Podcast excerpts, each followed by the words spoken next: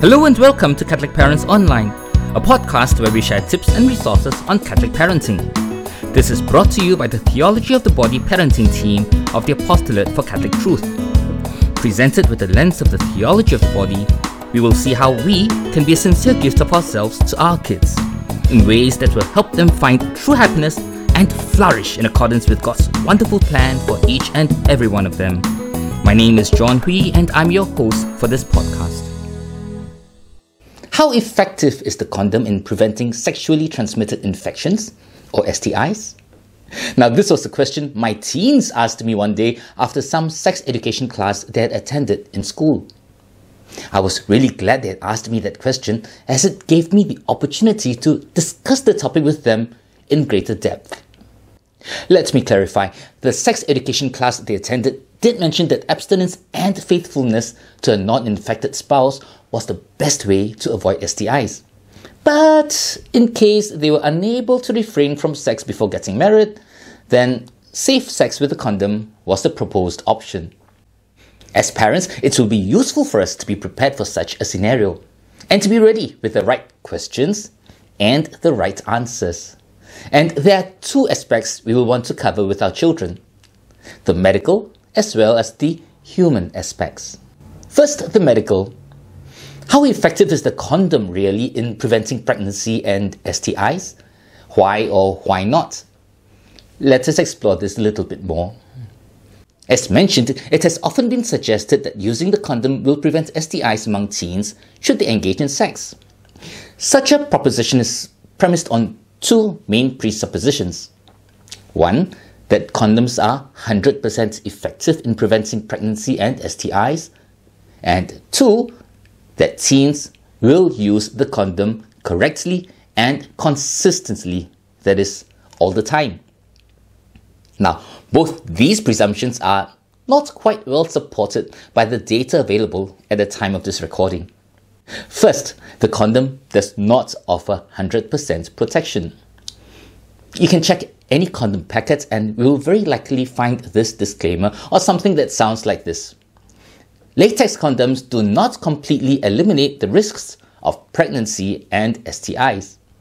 When it comes to preventing pregnancy, the condom has been touted to have a 98% effectiveness rate. This means that for every 100 women whose partners use the condom, two of these women will get pregnant in one year. But that is if it is used perfectly all the time. In reality, however, and understandably, this is not the case. With typical use, about 14 out of 100 of these women will get pregnant in one year. What about the effectiveness of the condom in preventing STIs? According to the June 2004 Bulletin of the World Health Organization, consistent use of the condom may reduce the risk of HIV transmission by about 80%, but not 100%. Now, when scientists refer to an 80% risk reduction in HIV transmission, they do not mean that every act of sexual intercourse with a HIV infected person carries with it a 100% chance of getting infected. And subsequently, using the condom reduces that risk to 20%. No, rather, the number was arrived at by comparing those who used the condom consistently versus those who did not. These studies typically study HIV serodiscordant couples, that is, couples in which one partner was HIV positive and the other was not. For the group of HIV serodiscordant couples who used the condom consistently, the number that got infected was 1.14 per 100 person years. That is, in one year, 1.14 persons would be infected out of 100 couples.